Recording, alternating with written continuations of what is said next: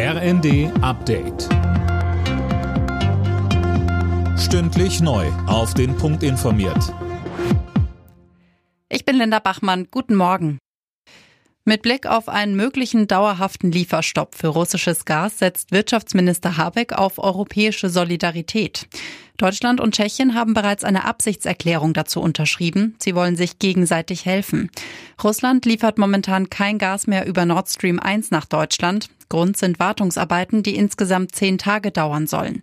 Dazu sagte Habeck, es kann sein, dass die Gaslieferungen in vollem Umfang wieder aufgenommen werden. Es kann auch sein, dass sie bei Null bleiben, weil ein technisches Detail gefunden wird, das gar nicht repariert werden kann. Man kann dann davon ausgehen, dass es nicht repariert werden soll oder ein vorgeschobener Grund ist.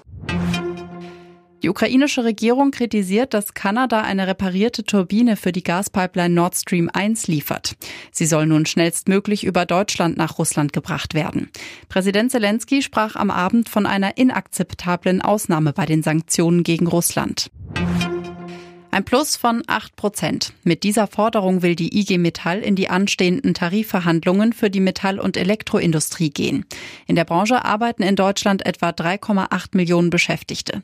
IG Metall-Chef Jürgen Hofmann sagte, wir sehen diese Forderung angesichts der weiter bestehenden guten Ertragslage und hohen Auftragslage der Mehrzahl der Betriebe der Metall- und Elektroindustrie als eine verantwortungsvolle Lohnpolitik, die insbesondere auch Rücksicht nimmt auf die enorme Belastung der Haushaltseinkommen durch steigende Lebenshaltungskosten.